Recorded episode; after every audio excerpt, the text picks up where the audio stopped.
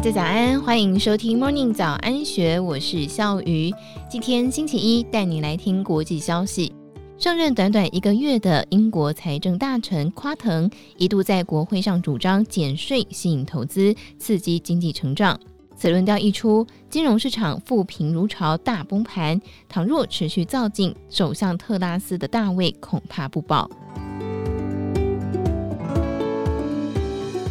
国刚上任的财政大臣夸腾非常倒霉。他在九月二十三号英国国会的一场演讲，提出了追求经济成长、大幅减税的迷你预算计划，主轴是要重回经济增长，提出了减税、吸引投资、降低法规限制，想要找回每一年百分之二点五的经济增长。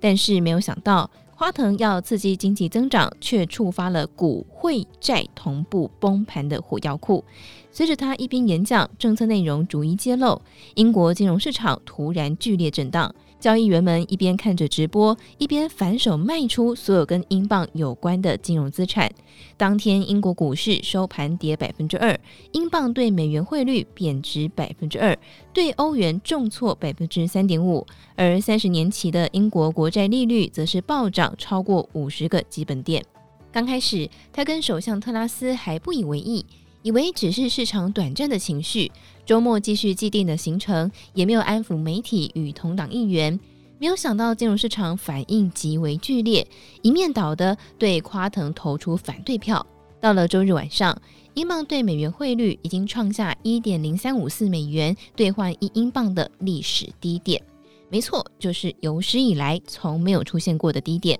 接着九月二十六号，伦敦金融街沦为金融大屠杀的现场。但是伦敦是全球资产管理的重镇，大量资产管理公司管理数以兆美元计算的财富，有关百姓福祉的退休基金以三十年甚至五十年的财务模型提供稳健的报酬，却因为夸腾一场演讲就触发了股汇债市同步卖压。资产管理公司的避险部位被迫断头，导致全面总卖出的滚雪球崩盘，卖压更是像海啸一样扩及到欧洲、美国与亚洲。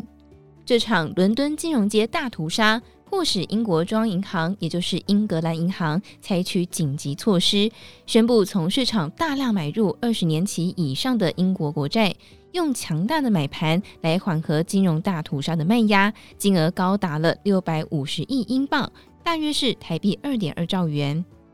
这场难以置信、极为荒谬的剧情，过去只会发生在政局混乱、外行充斥的第三世界国家，但是英国是全球金融市场龙头，伦敦是金融高手密度最高的城市。而特拉斯夸腾所领导的保守党，原本更是与伦敦金融圈亦步亦趋、表里相伴的政党。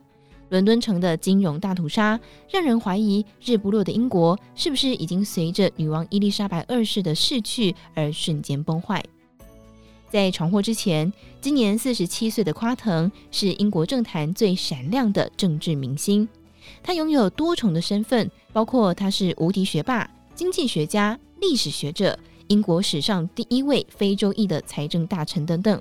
同时也是保守党刻意栽培的新时代政治领袖。黝黑的皮肤、高达一百九十六公分的身形，还有辩才无碍的口条，以及拥有种族多元等政治正确的标签，让他走到哪里都成为众人的焦点。一心想要推动经济自由化，将英国从分配与福利的牢笼当中解放，重现经济活力的荣光。主张自由经济右派的保守党长期执政，却走入福利国家的模式。更糟的是，英国从金融海啸之后就陷入了经济成长停滞的困境。去年的经济产出 GDP 是三点一零八兆美元，排名全球第五。但是如果依照二零零八年往前推二十年的趋势试算，英国 GDP 理应超过四兆美元，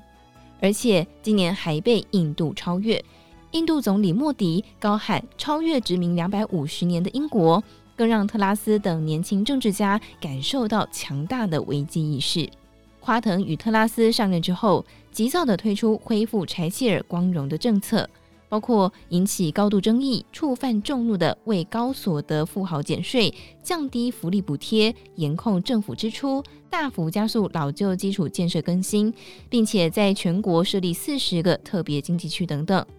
这些在成平时代可能会受到欢迎的自由经济政策，不巧遇到了英国陷入 G7 工业国最严重的通货膨胀，能源价格大涨，造成家户实质所得大幅缩水，央行七度调升利率，英镑汇率却一路下跌，大环境恶劣，金融市场敏感又脆弱，没有想到一枪命中要害，演变成伦敦城的金融大屠杀。上任才一个月的特拉斯与夸腾只撑了十天，就向市场低头，取消为富人减税的计划，借此避免沦为一上任就下台的短命政府。但是金融危机还没有结束，英格兰银行以六百五十亿英镑来救市，初步控制了火势，只是空头气盛。一个小火苗就随时有可能再度引发大火，金融市场极为脆弱，各国政府都会引以为戒，如履薄冰，避免重蹈夸腾的覆辙。